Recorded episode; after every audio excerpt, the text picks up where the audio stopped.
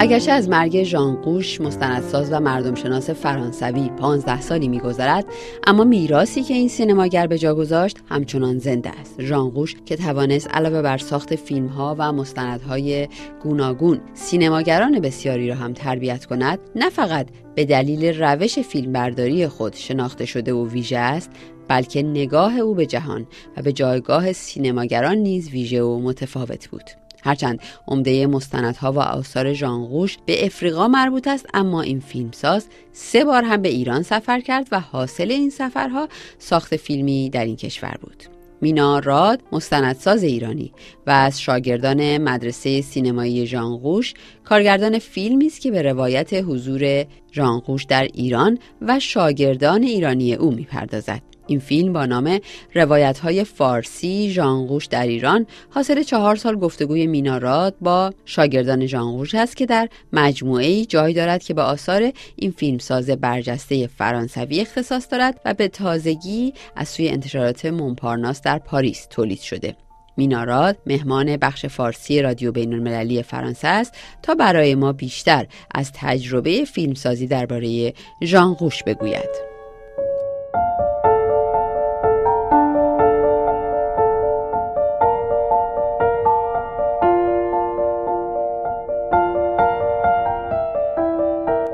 خانم میناراز شما مستندساز هستید. تا کنون چندین فیلم در کارنامه خودتون داشتید. جوایز معتبری هم کسب کردید برای ساخت این آثار. در تازه ترین اثرتون که البته به تازگی منتشر شده و قبل از این هم در تلویزیون به مناسبت صد سالگی ژان قوش مستندساز فرانسوی نشون داده شده شما به حضور او سفرهای ژان قوش در ایران پرداختید و سینماگرانی که او تربیت کرد. از این شروع کنیم که اصلا آشنایی شما با ژان قوش چطور شروع شد و چی شد که به سراغ این فیلمساز رفتید؟ من اولین فیلمی که ساختم برای من خورشید هرگز غروب نمی کند که داستان یک مهاجرت یک خانواده ایرانی از اصفهان به فرانسه یک مادر که با دو تا فرزند میاد و یکشون نابینا بوده و فرزند دیگه به, به طور در سن سی سالگی نابینا میشه و قصه مهاجرت مثبت این خانواده است که چجوری یک بار مهاجرت به فرانسه می‌کنن و یک بار مهاجرت به دنیای نابینایان. و این فیلم رو من در مکتبی ساختم که در اون مکتب ژانگوشه یعنی مثل به شیوه سینمای مستند. دوربین رو دست و رابطه داشتن با کسی که آدم ازش فیلم می‌گیره. هرچی رابطه فیلم ساز و کسی که آدم از اون فیلم می‌گیره قوی تر باشه فیلم مستند قوی تر خواهد بود. و فیلم رو در دنیای مستند فیلم رو میگن باید با کسی که ازش فیلم می‌سازیم بسازیم. مشاهده نمی کنیم. فرق رپورتاج و سینمای مستند در این هستش که فیلم رو با فیلم ساز می‌سازیم با همکاری با اون. و در ساختن این فیلم من از روش جانگوش استفاده کردم و در مکتب جانگوش آموختم این نوع سینما رو. و این فیلم در فستیوال مختلفی نشون داده شد و در فستیوال سینمای حقیقت در ایران که یکی از بزرگترین فستیوال سینمای مستند میانه هست. برنده بهترین فیلم سینمای مستند شد و هیئت داوران جایزه دادند و گفتند که برای سادگی و بیانش برای بیان داستانی عمیق. و در اونجا از من پرسیدن که من این فیلم رو چطور ساختم. و وقتی شروع کردم درباره روش ژانگوش صحبت کردن که به چه شکلی این روش ژانگوش رو من در فیلمم پیاده کردم دیدم در سالن عده بلند شدن و گفتن که ما شاگرد ژانگوش بودیم و ما مکتب ژانگوش رو در ایران درس میدیم. و من در اونجا متوجه شدم که این معدنی از شناخت و نه تنها از شناخت یک سینماگر بلکه از شناخت یک سینماگری که انسان شناسی رو وارد جامعه علمی ایران کرده. و به دنبال این اشخاصی رفتم که ژانگوش شناس ایرانن. آقای دکتر احمد علستی که در هاروارد شاگرد ژانگوش بوده و در ایران بزرگترین مدرسه سینمای ژانگوش گذاشته. آقای فرهاد ورهرام که انسان شناس هست و سینماگری انسان شناسی رو از ژانگوش یاد گرفته. آقای ابراهیم مختاری که سینمای مستند و رابطه فیلمساز و فیلمه رو در که در فیلمش مکرمه و زینت به شکل خیلی زیبایی بیان کرده. آقای مهرداد اسکویی که به زودی اولین فیلم جشنواره ایتفا با فیلم ایشون شروع میشه که رابطه می‌سازه با کسایی که ازش فیلم می‌سازه و آقای شهروز توکل و پوریا جهانشاد. و به سراغ این کسانی رفتم که نه تنها فیلم جانگوش رو بلکه انسان شناسی جانگوش رو میشناختن. و از اونجا بودش که متوجه شدم که جانگوش سه بار ایران رفته و در سالهای 1970 و نه تنها سینمای خودش رو برده بلکه دید انسان شناسیش رو یاد داده. و و در سالهای هفتاد به اتفاق فراخ غفاری که دوست قدیمیش بوده که فراخ غفاری رئیس فستیوال سینمایی رئیس فراخ غفاری که جشنواره بین المللی شیراز رو برگزار کرده و رابطه ژانگوش و فرخ قفاری در واقع رابطه ای که فرخ قفاری قصه ایران و دنیای فرهنگ ایران رو برای ژانگوش آورده بود و ژانگوش نگاه انسان شناسش رو برد ایران. و در سه که به ایران سفر کرد کلاس های سینمایی گذاشت که این افراد در این کلاس ها شرکت کردند توی این فیلم شما با شاگردان با واسطه جانگوش هم صحبت کردین. کلا چند تا از شاگردهای جانگوش رو یافتید و باشون کار کردید؟ از آقای احمد علسی شروع می‌کنم. دکتر احمد علسی که در هاروارد شاگرد جانگوش بودن. و بعد که برمیگردن ایران متد ژانگوش رو میارن و اصلا ایشون به عنوان ژانگوش شناس مشهورن و استاد دانشگاه تهران و ترجمه کتاب های ژانگوش رو ایشون انجام دادن. آقای مستندساز معروفمون آقای فرهاد ورهرام که به شکل شیوه ژانگوش در اقصانقات ایران در از قبایل از زندگی انسان ها فیلم گرفتن. و آقای مهرداد اسکویی که در واقع جانگوش رو نمی‌شناسه ولی جانگوش رو از طریق کلاس های احمد علستی می‌شناسه و در همونجور که تو فیلم هم میگه در اتاق همیشه یک عکس جانگوش هست و طبق شیوه جانگوش می‌سازه و پوریا جهانشاد که مستندسازه و تحلیلگر و محققه و که نشون میده که چجوری تونسته از سینمای ژانگوش استفاده کنه برای نگاه به جامعه ایرانی. که ژانگوش فقط یک مستردساز نیست که به ما یاد بده چجوری دوربین رو دست فیلم بگیریم. بلکه به ما یاد میده چگونه جامعه دور پیرامون خودمون رو نگاه بکنیم و چگونه با نگاه ژانگوش جامعه رو تغییر بدیم. چیزی که در این فیلم بهش اشاره میشه اینه که ژانگوش ترجیح میده به جای برگزاری کلاس های فیلمسازی برای سینماگران خارجی در فرانسه اونها رو در کشورهای خودشون آموزش بده. دلیل این کارش چی بود؟ چه اهمیتی داشت؟ به نظرتون چه تأثیری داره این گونه آموزش؟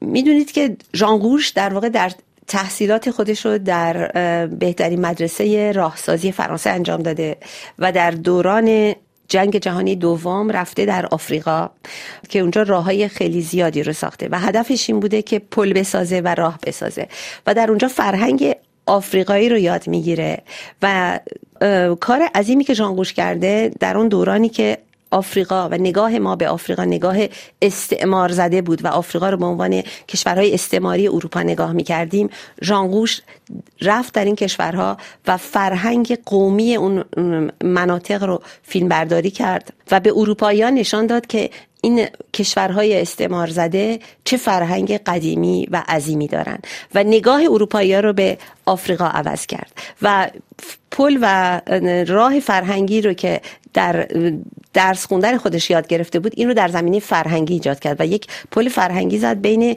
اروپا و آفریقا. و این فیلم ها رو اومد در فرانسه نشون داد و در اینجا سنقس ایمج یعنی مؤسسه تحقیقات فیلم علمی رو زد درباره سینما و وزارت امور خارجه فرانسه ازش دعوت کرد که بره در آفریقا در موزامبیک فیلم بسازه. و اونجا بود که جانگوش گفتش که من چرا برم در آفریقا و فیلم بسازم. من میرم اونجا و فیلم سازان رو تربیت می‌کنم که اونا یاد بگیرن چگونه فیلم بسازن و چگونه جوانان این کشور رو تشویق کنن که خودشون فیلم ساز بشن.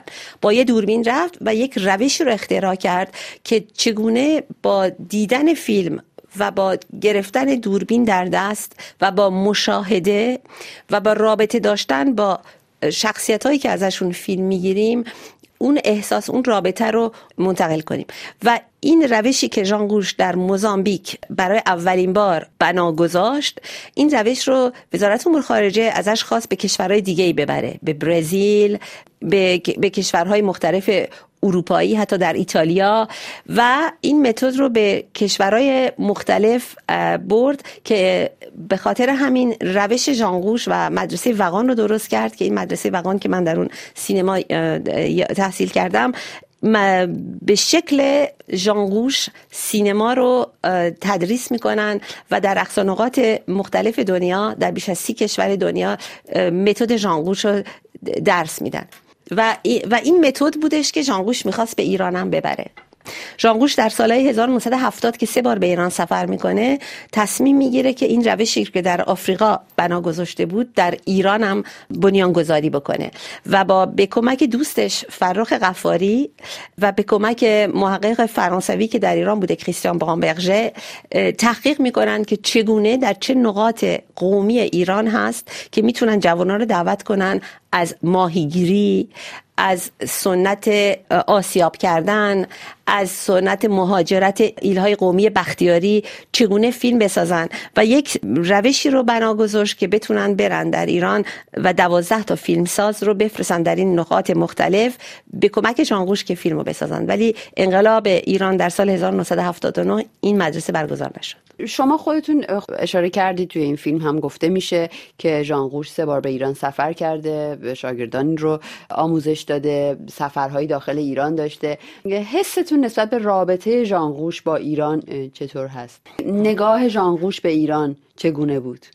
جانگوش 400 تا فیلم ساخته درباره کشورهای آفریقایی و یک فیلم ساخته در ایران که اسمش از لت پخسان ماسک دوشا نامه های ایرانی مسجد شاه اصفهان.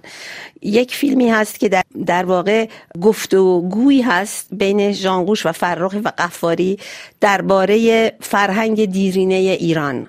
معماری مسجدهای ایرانی. فرهنگ دوران صفوی دوران قاجار و چگونه فرهنگ و شعر و ادبیات از یک نسل به یک نسل دیگه ای رفتن.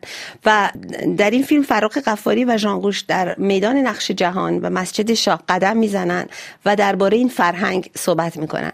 و در این فیلم متوجه میشیم که جانگوش چه تمجید و ستایشی داره از فرهنگ دیرنه ایران و از معماری ایران حتی از فرهنگ اسلامی ایران و چه تمجیدی می‌کنه از برگزاری سنت های که در اون انسان ها به خلصه میرن.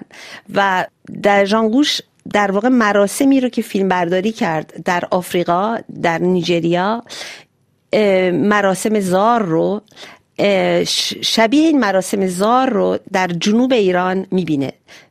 به خاطر اینکه در قرن 15 هم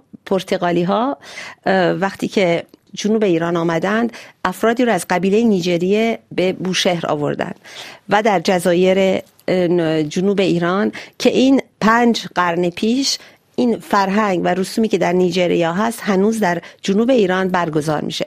و جانگوش شباهت هایی دید بین مراسم زار که در جنوب ایران هست و مراسم که در آفریقا دیده بود و حتی شباهت هایی دید بین مراسم تعذیه که در تئاترهای خیابانی برگزار می‌شد و سنت زار. و در این زمینه ژانگوش شاگردهایی رو دوروبر خودش جمع کرد که بتونن درباره مراسم تعذیه تحقیق بکنند که این یک یکی از اولین فیلم من هست که درباره ژانگوش نگاه ایرانی درست کردم که در تلویزیون پنج فرانسه برای صدامین روز تولد ژانگوش پخش شد.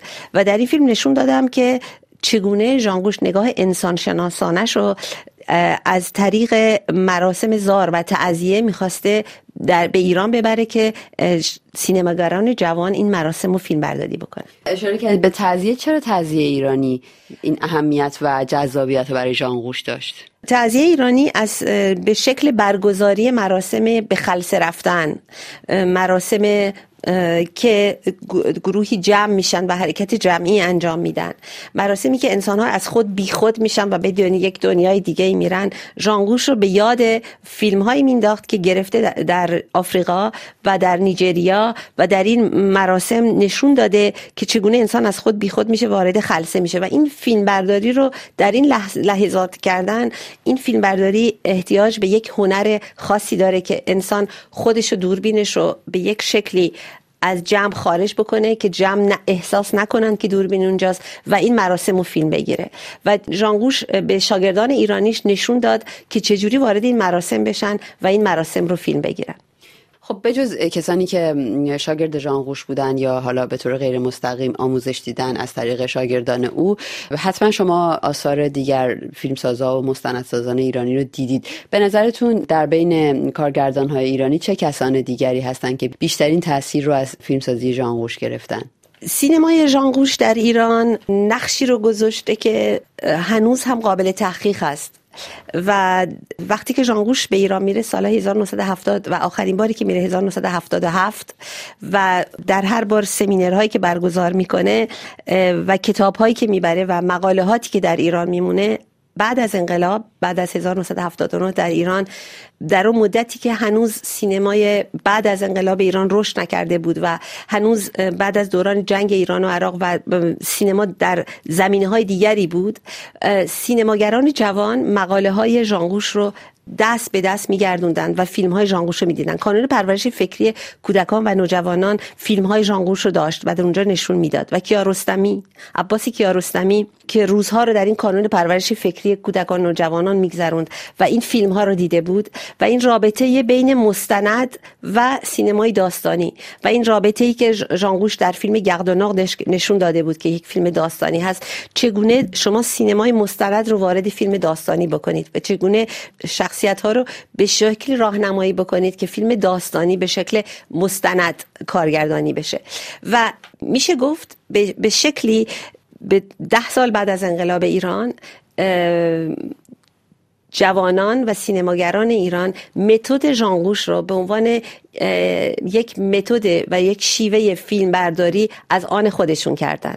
و نه تنها متد فیلم برداری ژانگوش دوربین رو دست بلکه متد نگاهش رو به جامعه.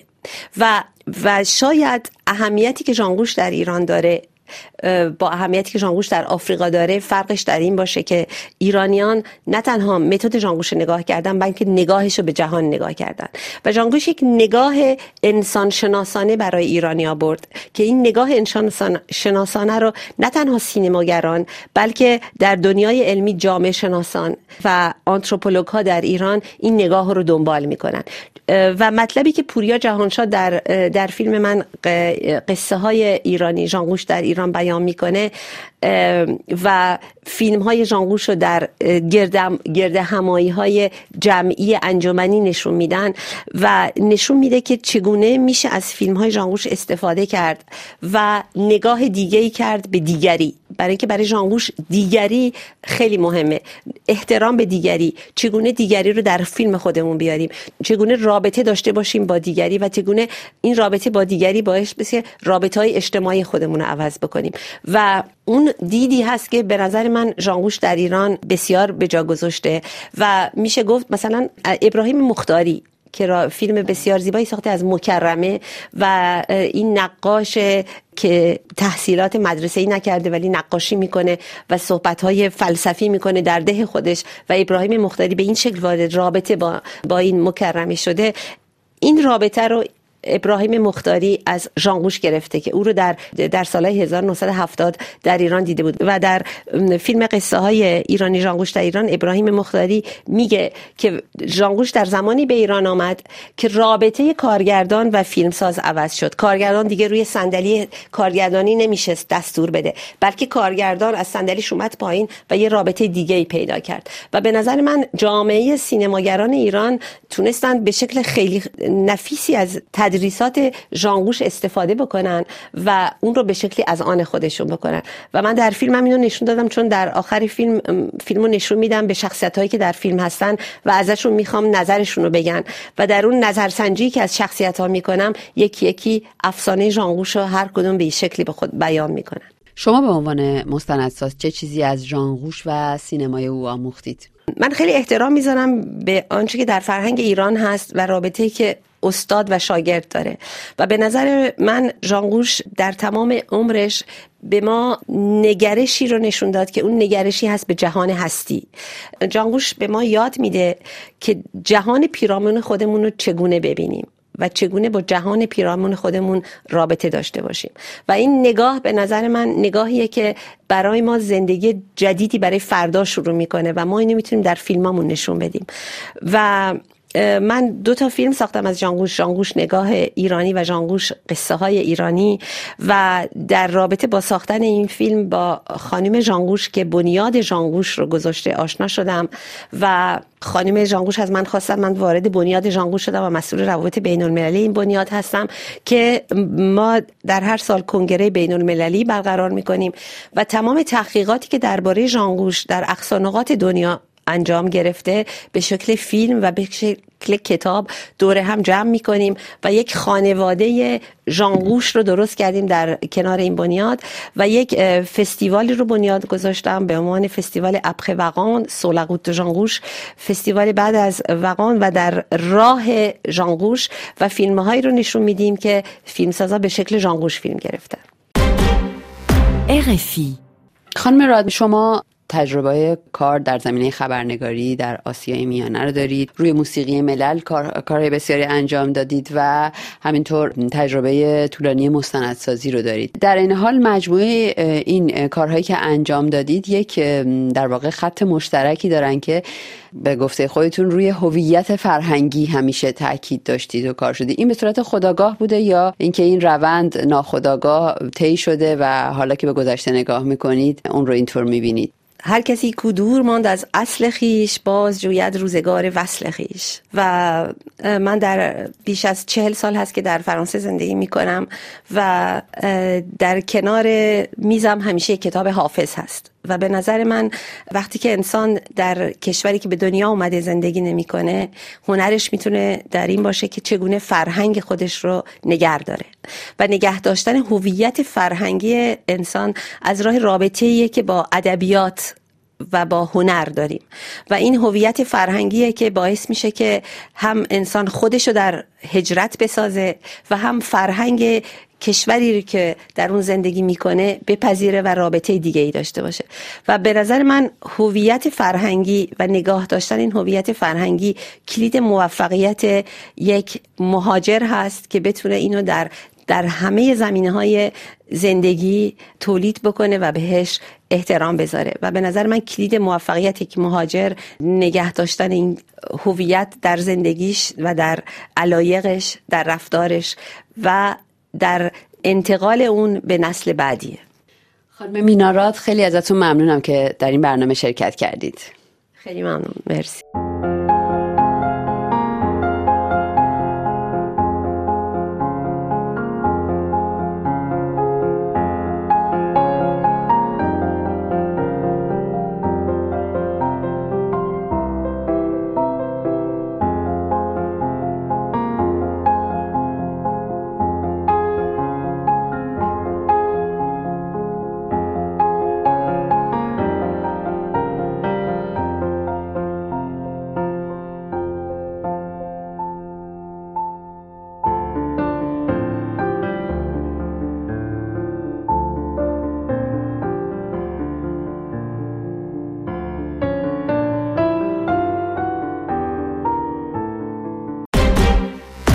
RFI